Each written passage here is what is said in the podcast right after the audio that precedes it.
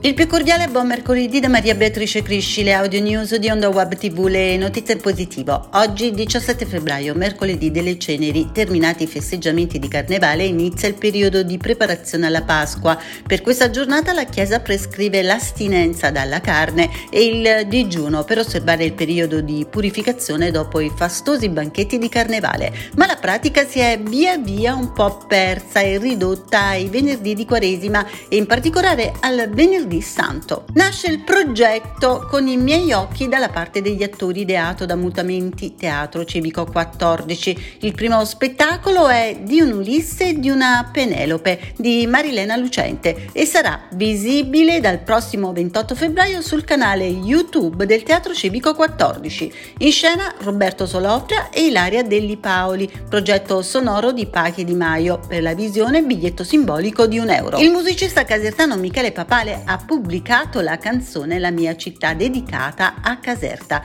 È il racconto di chi vive la città attraverso i suoi occhi. La reggia di Caserta, ritratta nella copertina del brano, si anima con la sceneggiatura di Gerry Marcello, dando forma e vita ad immagini significative della città.